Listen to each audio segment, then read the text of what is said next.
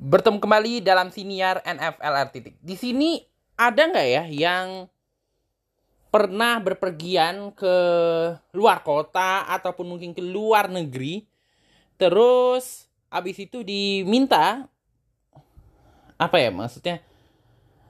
Lalu melakukan kayak swab test gitu, terus diminta untuk karantina. Nah, itulah apa ya semacam realita yang harus dihadapi oleh mereka yang kerap ada dal bukan kerap ya maksudnya melakukan perjalanan baik itu ke dalam negeri maupun luar negeri selama masa pandemi terutama yang dari luar negeri.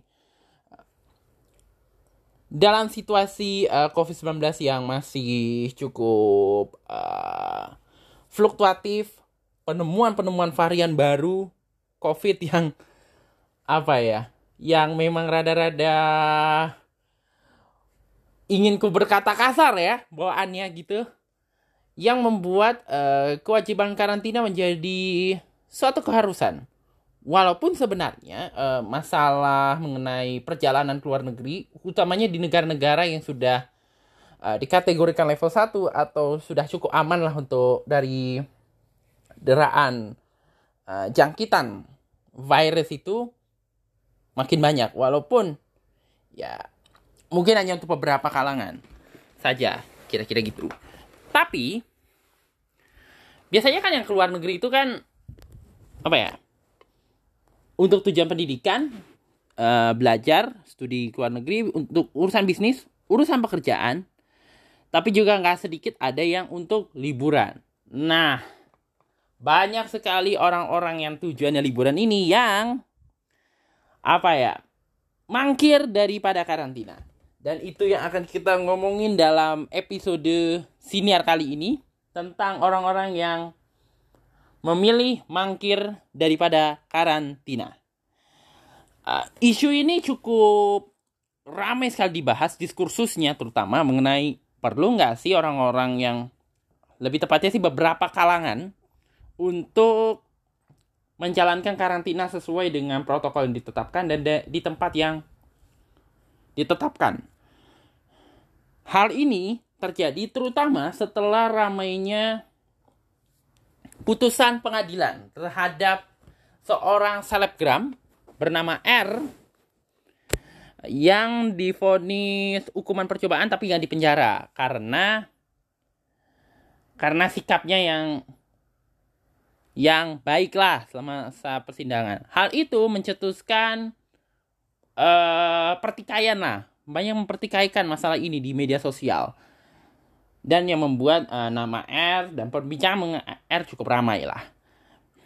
Seperti biasa kita ke kronologis dulu. Jadi sebenarnya kronologisnya ini rada-rada membingungkan sih.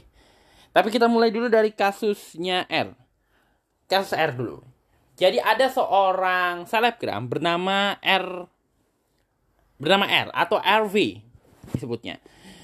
Dia ini cukup terkenal lah, gitu ya, terkenal. Uh, Mbak Rahel V-nya ini, ya sudah kita sebut saja Rahel V ini ya. Dia ini seorang selebgram lah, cukup terkenal. Uh, dia pernah menikah, kemudian bercerai dan memiliki beberapa, dua orang anak. Nah, ketika uh, pemerintah kita sudah mulai memberi relaksasi perjalanan ke luar negeri ke beberapa negara, uh, beliau kemudian dengan beberapa kawannya termasuk dengan kekasihnya itu melakukan perjalanan ke Amerika Serikat. Uh, kebetulan dua hari yang lalu gue buka Instagramnya untuk memperdalam isu ini. Uh, dia ada beberapa foto yang dia ada di Amerika Serikat adalah sebulan penuh ya. Dan salah satunya adalah untuk kebutuhan uh, New York Fashion Week, di mana dia menjadi salah satu duta atau ambasador daripada salah satu produk baju gitu yang kebetulan tampil di sana. Gue nggak tahu sama ada difasilitasi oleh pemerintah dan atau apa gitu. Yang jelas yang sempat ramai kan yang bebe ada beberapa billboard uh, produk-produk fashion dari Indonesia yang nampang di Times Square kayak MS Glow, uh, Erigo dan beberapa produk lainnya. Salah satunya uh, beberapa produk fashion Indonesia yang tampil di NFA, N, NYFW atau New York Fashion Week. Nah, salah satunya Mbak RV yang ikut ke sana. Jadi beliau ke sana sebenarnya dalam urusan kerja, kira-kira gitu. Nah, singkatnya, akhirnya beliau kembali ke Indonesia dan dia kemudian uh, menjalani ya sesuai dengan prosedur yang protokol di Indonesia ya. Setelah pulang PCR dulu atau swab antigen dulu terus diminta untuk uh, karantina selama 14 hari. Tapi ada dua hal yang menarik. Beliau melakukan karantina itu di rumah sakit darurat Wisma Atlet. Keganjilannya akan gue bahas nanti.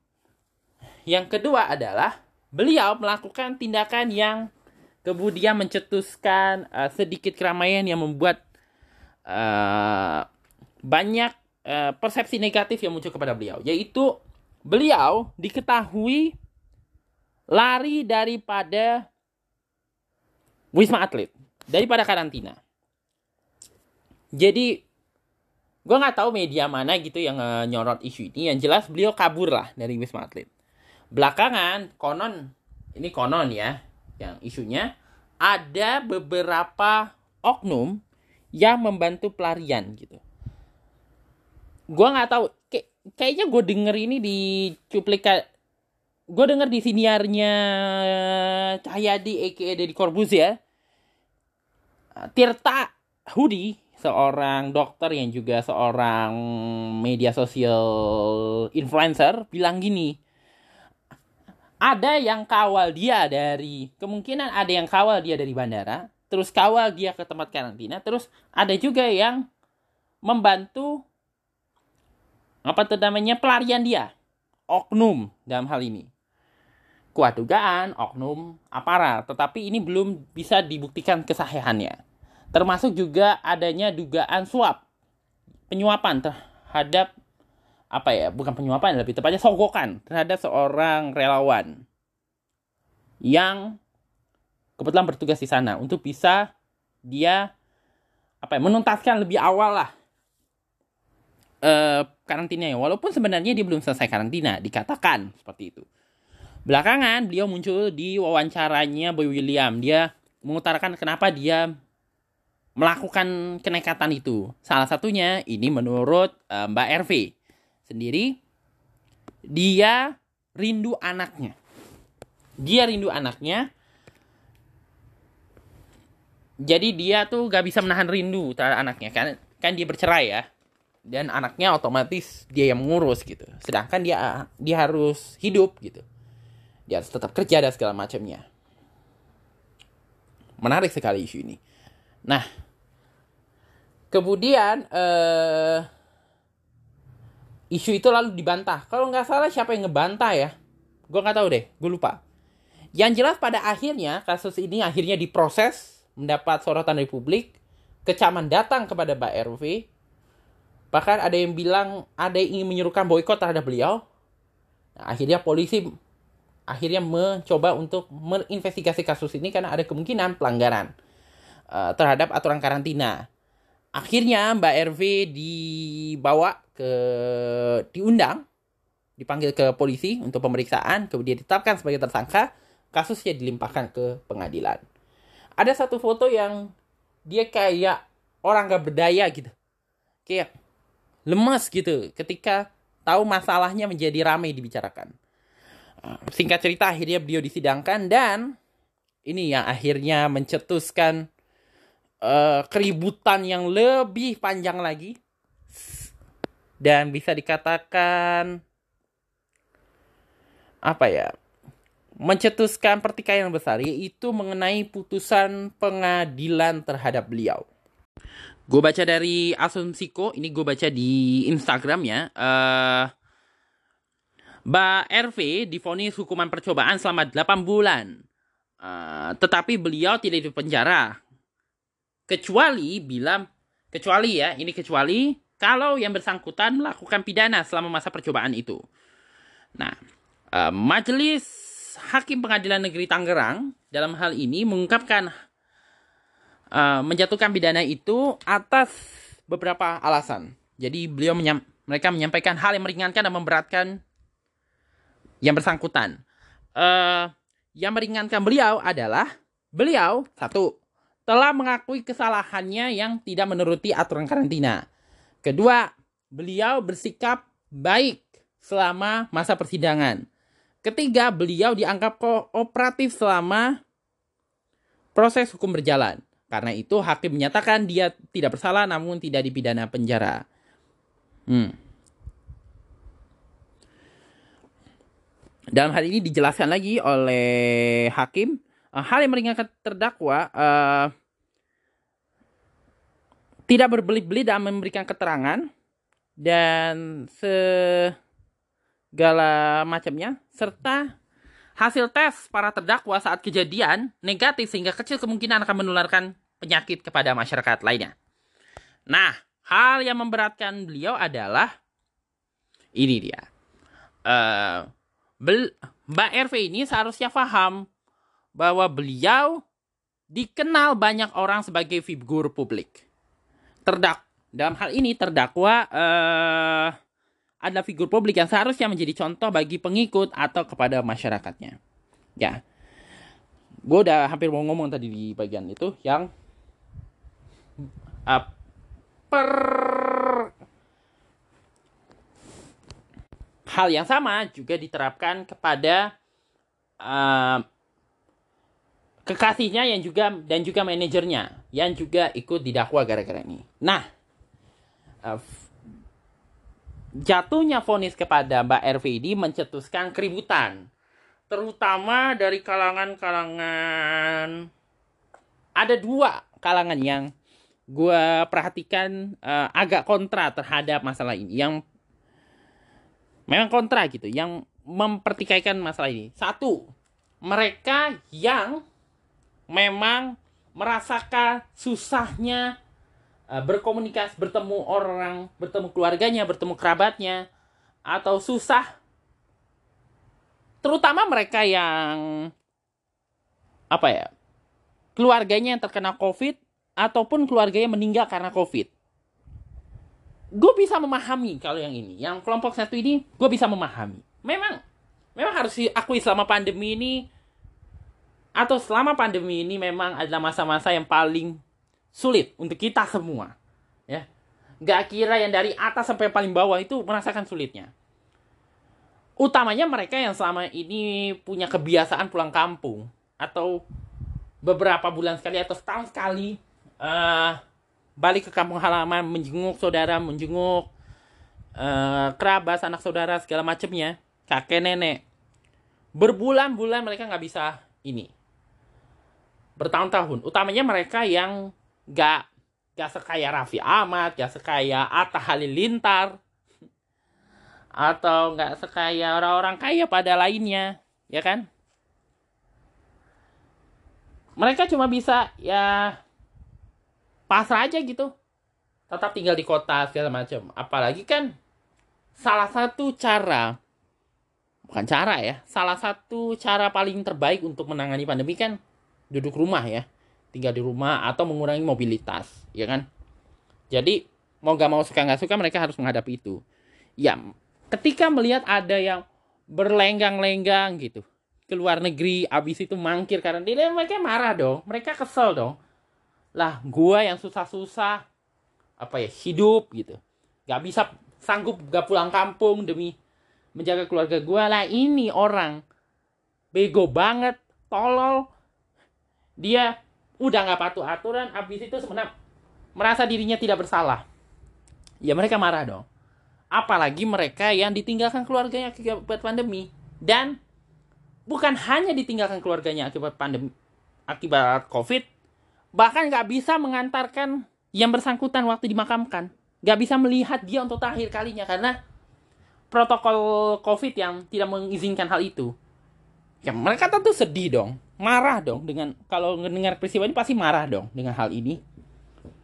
Ya mereka ditinggal keluarganya tapi nggak bisa ngelihat keluarganya untuk terakhir kalinya karena karena protokolnya nggak mengizinkan. Lah ini orang. Ya Allah, Ya kan? Itu yang pertama, mereka yang yang marah karena merasakan sukarnya keadaan pandemi sedangkan orang-orang ini uh, lenggang, tunggang lenggang keluar negeri segala macam, mangkir karantina dan sebagainya. Yang kedua, itu kelompok pertama. Yang kelompok keduanya ya emang dia sebel sama nih orang gitu. Sebel sama Mbak RV ini, sebel sama Mas SM ini. Biasanya kan gini ya, gini ya uh, biasanya uh, selebgram itu ya pada umumnya pasti pu punya lovers, punya haters. Yang lovers ya tentu dia menyukai karena uh, aktivitasnya, menyukai karena kebiasaan-kebiasaan, mungkin menyukai karena lucunya anaknya dia atau mungkin karena dia seksi. Jadi lumayan lah ada bahan buat gini-ginian. Iya kan? Ayo, jangan bohong lu. Ya kan ada yang kayak gitu. Itu yang suka. Yang gak suka itu yang lovers ya. Yang haters atau yang gak suka sama mbak ini ya emang karena gak suka aja. Mungkin karena kebiasaannya, mungkin karena pernyataannya, mungkin karena ya karena karena hate, karena benci. Ya saking bencinya ketika dengar kasus ini dia gunakan alasan untuk mempertebal alasan dia benci orang ini. Karena orang ini goblok blok blok blok blok blok blok blok blok blok karena nah ular lar lar lar, lar. nah gitu akhirnya keributannya keributannya salah satu keributannya gara-gara uh, gara-gara pernyataan sopan itu benar-benar jadi diskursus luar biasa terutama dari public figure yang rada rada keras ya dalam isu-isu tertentu menganggap ini is not is not organic gitu. Gak organik banget masalah ini. Dan bahkan ada yang membandingkannya dengan kasus yang terjadi kasus ini ya, kasus yang Mbak RV dengan kasus yang dialami seorang kakek yang ngebacok pencuri tapi dipidana uh, difonis satu tahun tiga bulan penjara. Ya, mereka pada gini lah, berani ya kok gak adil banget sih hakim ngasih hukuman cuma percobaan gak di penjara. Sedangkan ada kakek-kakek yang jelas-jelas ngehadapi penjahat ngebela diri menghadapi pencuri sampai orang itu mati malah di penjara. Apa-apaan ini? Ya. Tapi kan itu kan lagi-lagi soal pertimbangan hakim ya. Lagi-lagi soal pertimbangan hakim. Soal menentukan orang ini bersalah atau enggak. Kalau nggak salah gue sempat baca di uh, apa ya di Twitter kalau nggak salah ada seorang pengguna Twitter dia menjelaskan alasan kenapa hakim dalam memutuskan sesuatu kadang-kadang kerap mengesampingkan faktor keadilan, rasa keadilan. Keadilan dalam hal ini keadilan substansi. Gitu. Tapi kan lagi-lagi masalah adil ini kan adil itu kan pengertiannya kan menempatkan sesuatu pada tempatnya. Ya. Kasusnya hmm, Pak Minto, Pak Kakek Minto tadi yang tadi gue jelasin, itu kan membela diri. Tetapi membela dirinya itu menyebabkan kematian orang lain. Ya tentu ini masih akan mungkin diperdebatkan. Bahkan di dunia uh, mengenai uh, beliau bersalah atau enggak juga pasti diperdebatkan dong oleh para ahli hukum, oleh mereka yang mengerti hukum tentu. Gue nggak ngerti-ngerti hukum banget, gue anak politik soalnya. nah, belum selesai kasus Mbak RV, muncul lagi kasus uh, mangkir karantina yang mencetuskan keramaian. Lebih tepatnya dilakukan oleh seorang musisi dan seorang anggota DPR. Sudah, kita sebut saja Ahmad Dhani dan istrinya Mulan Jamila serta anak-anaknya. Jadi mereka Mas Dani, Mbak Mulan dan anak-anaknya, entahlah si Al El dan Dul ikut juga kah ke sana? Kayaknya tidak. karena mereka berurusan dengan urusan masing-masing. Uh, melakukan perjalanan ke Turki karena Turki saat ini kayaknya saat ini ya masih masih disenaraikan sebagai salah satu negara. Pada saat mereka perjalanan, uh, Turki itu disenaraikan sebagai salah satu negara yang diperbolehkan untuk melakukan perjalanan. baik itu perjalanan dinas maupun non dinas, ya. Kalau nggak salah di waktu yang bersamaan pada waktu ini juga uh, beberapa negara juga dilarang karena penyebaran Omikron. Uh, belakangan Hong Kong juga terlempar dari daftar itu. Ya negara yang dilarang karena Omikron ya. Mereka melakukan perjalanan ke luar negeri. Jadi liburan lah ke sana.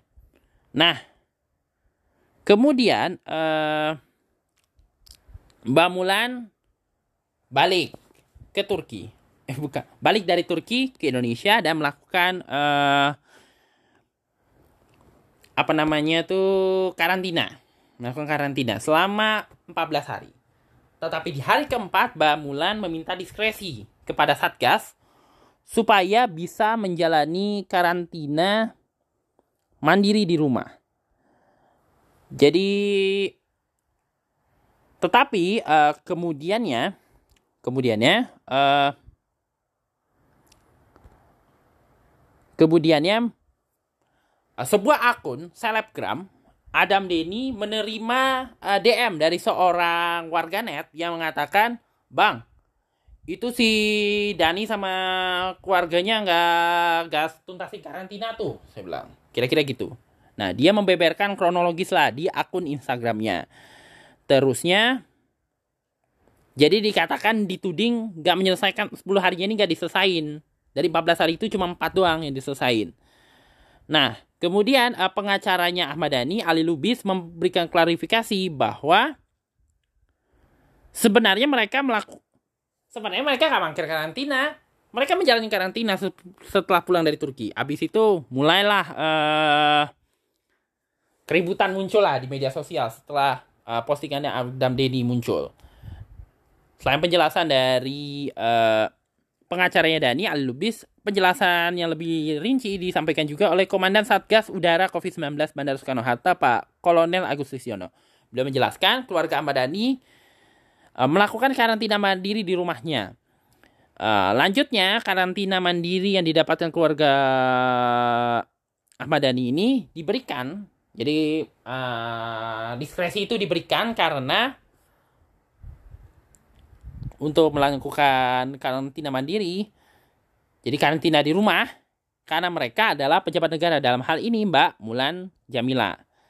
Nah, pemaknaan terhadap pejabat negara ini menjadi sorotan. Menjadi sorotan. Ah, kebetulan pernyataan yang sedemikian juga disampaikan oleh Sekjen DPR Indra Iskandar. Sama dengan yang tadi disampaikan oleh Pak Indra, Pak Listiono tadi. Sedangkan eh, sedangkan Wakil Menteri Kesehatan Pak Dante Saksono menyampaikan pendapat yang berbeda. Menurut ini mengikut aturan ya, eh, seluruh pelaku perjalanan luar negeri wajib dikarantina di tempat yang udah ditetapkan kayak wisma atlet atau hotel-hotel yang ditetapkan pemerintah ya kan? Tanpa terkecuali bahkan menteri kesehatan pun dikatakan melakukan karantina selama 10 hari tanpa pengecualian. Nah, ini yang kemudian akhirnya menjadi keributan. Apa keributan ya? Apakah iya pejabat boleh dikecualikan untuk melakukan karantina di tempat yang ditentukan? Nah ini Kemudian Satgas menerbitkan uh, surat edaran nomor 25 tahun 2021 pada Selasa 14 Desember setelah keramaian ini lebih tepatnya yang mengatur soal karantina bagi pejabat. Tetapi dalam essay itu ya, pejabat setingkat eselon 1 ke atas yang boleh menjalani karantina karantina mandiri termasuk bisa mengajukan dispensasi pengurangan durasi. Tetapi ini hanya berlaku untuk perjalanan dinas bukan wisata. Dalam hal ini, Mbak Mulan dan Mas Dani bisa dikatakan tidak termasuk dalam aturan itu. Karena yang dia lakukan adalah perjalanan wisata, bukan perjalanan dinas. Sedangkan diskresi itu hanya untuk perjalanan dinas. Seperti Bapak Presiden melakukan kunjungan luar negeri. Kemarin kan dia ada melakukan kunjungan ya ke Italia, ke Inggris juga itu memang untuk urusan kerja yaitu menghadiri konferensi di Italianya G20 sekaligus menerima Palu sebagai ketua presidium ASEAN tahun depan Yang kedua menghadiri konferensi KTT iklim di Glasgow. Nah, kemudian uh, gara-gara kasus ini uh, seorang anggota DPR yaitu bernama Hillary Brigitta Lasut uh, kemudian membuat pernyataan. Uh, anggota DPR termuda ini mengatakan bahwa DPR setara dengan presiden dalam hal pembagian kekuasaan. Dalam hal ini beliau membela tindakan keluarganya Mbak Mulan dan Mas Dani yang membe yang karantina mandiri sepulang dari Turki. Nah, pernyataannya ini mencetuskan lagi-lagi membuat isu ini menjadi semakin bukan hanya panas lagi, eh, panas banget, makin membakar lah.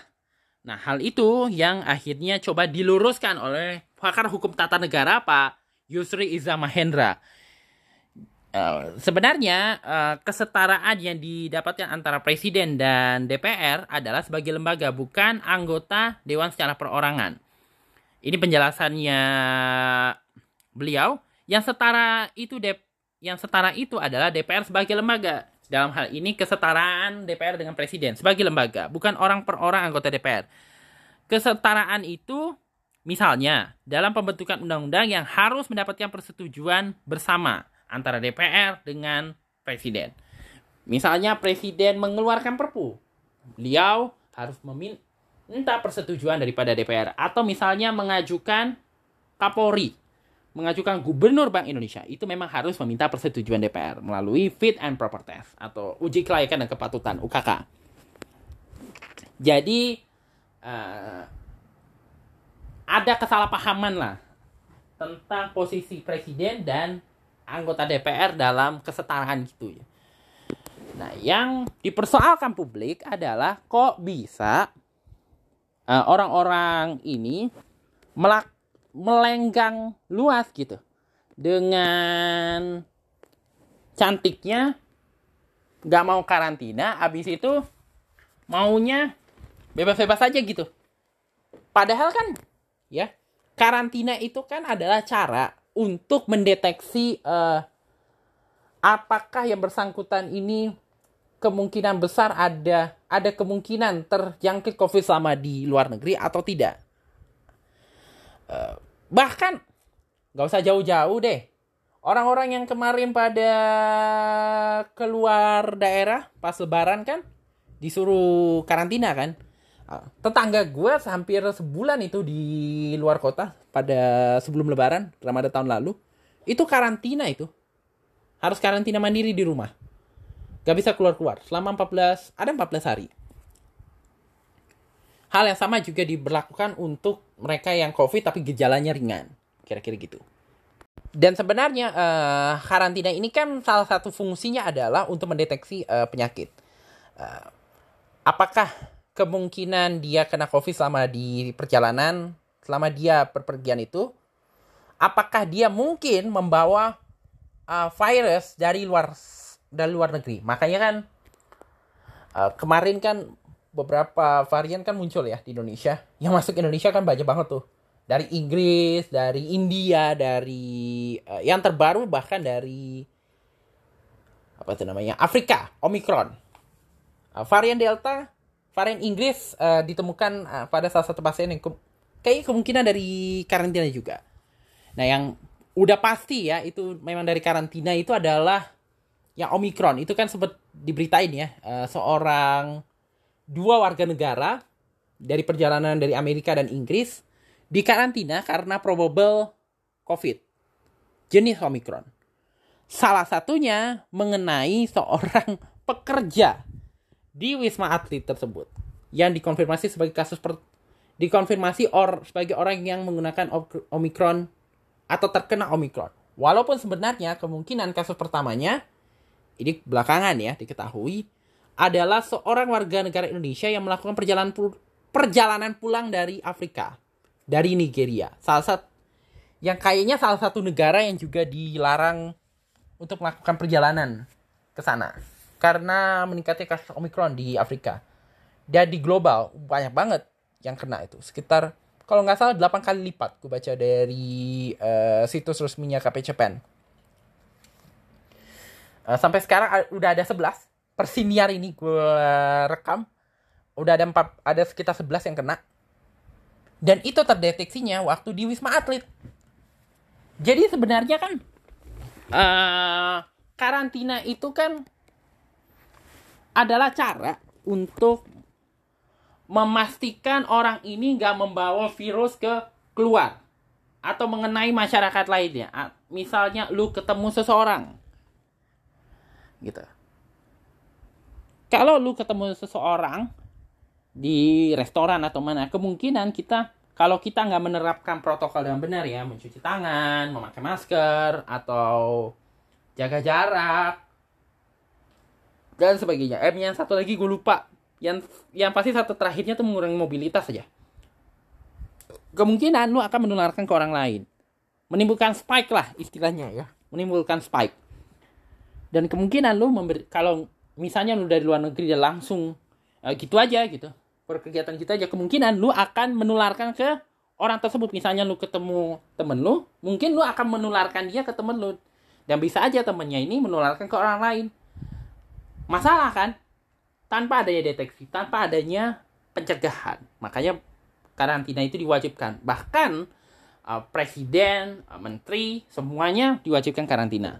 Berbeda-beda. Masyarakat biasa itu 14 hari, pejabat publik itu kalau nggak salah 10 hari. Seperti yang tadi dijelaskan di surat edarannya itu, untuk keperluan dinas bukan untuk keperluan wisata. Keperluan wisata harus 14 hari. Nah, tapi ada satu keganjilan.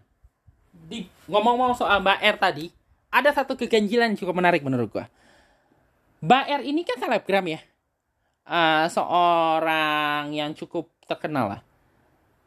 Pertanyaannya kenapa dia mau karantina di rumah sakit darurat Wisma Atlet? Kenapa enggak karan kalau misalnya dia pengen nyaman gitu ya? Kenapa dia nggak karantina di hotel? Kan banyak ya hotel yang dikhususkan untuk karantina mandiri dan menyedia bahkan menyediakan paket karantina mandiri. Salah satunya ini yang sempat disorot yaitu uh, karantina mandiri di hotel itu mahal katanya. Harganya terlalu berbeda-beda dan belakangan mau dirapihin. Dan banyak di antara orang kaya ini maunya yang gratis. Nah ini yang sempat disentil oleh Pak Luhut Binsar Panjaitan. Kalau nggak salah juga Bang Sandi Uno ada menyentil soal ini juga. Ini gue baca. Kayaknya gue cari di asumsi deh yang ini. Sebentar ya. Ada ini pernyataannya beliau soal Pak Luhut Binsar Panjaitan. Soal masalah ini.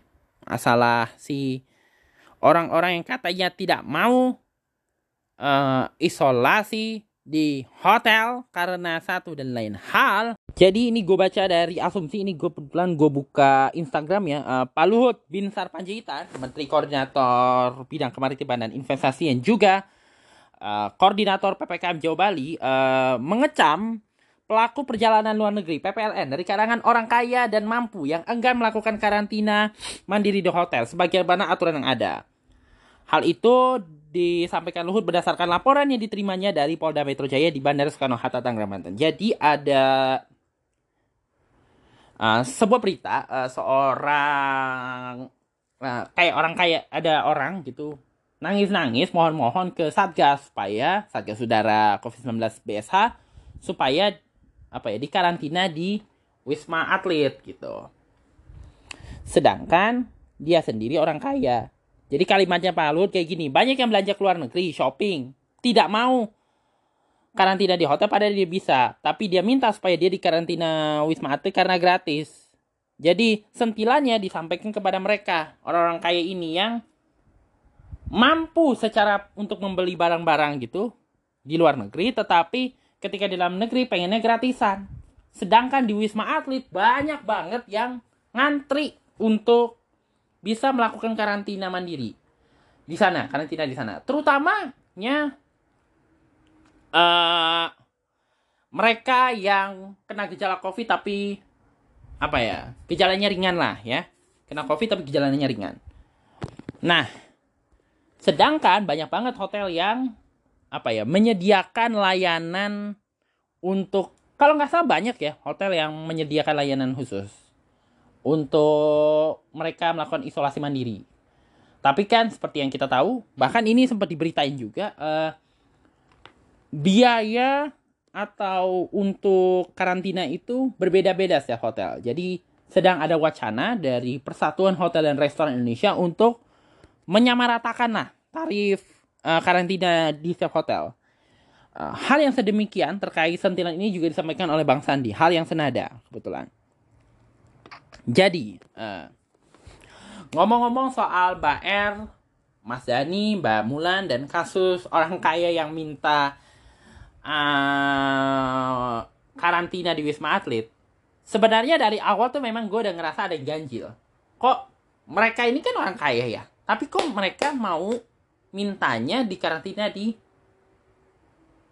tempat yang sebenarnya dikhususkan untuk mereka yang COVID COVID tapi, tapi ya memang gejalanya ringan yang membutuhkan untuk karantina gitu. Sedangkan mereka punya kemampuan.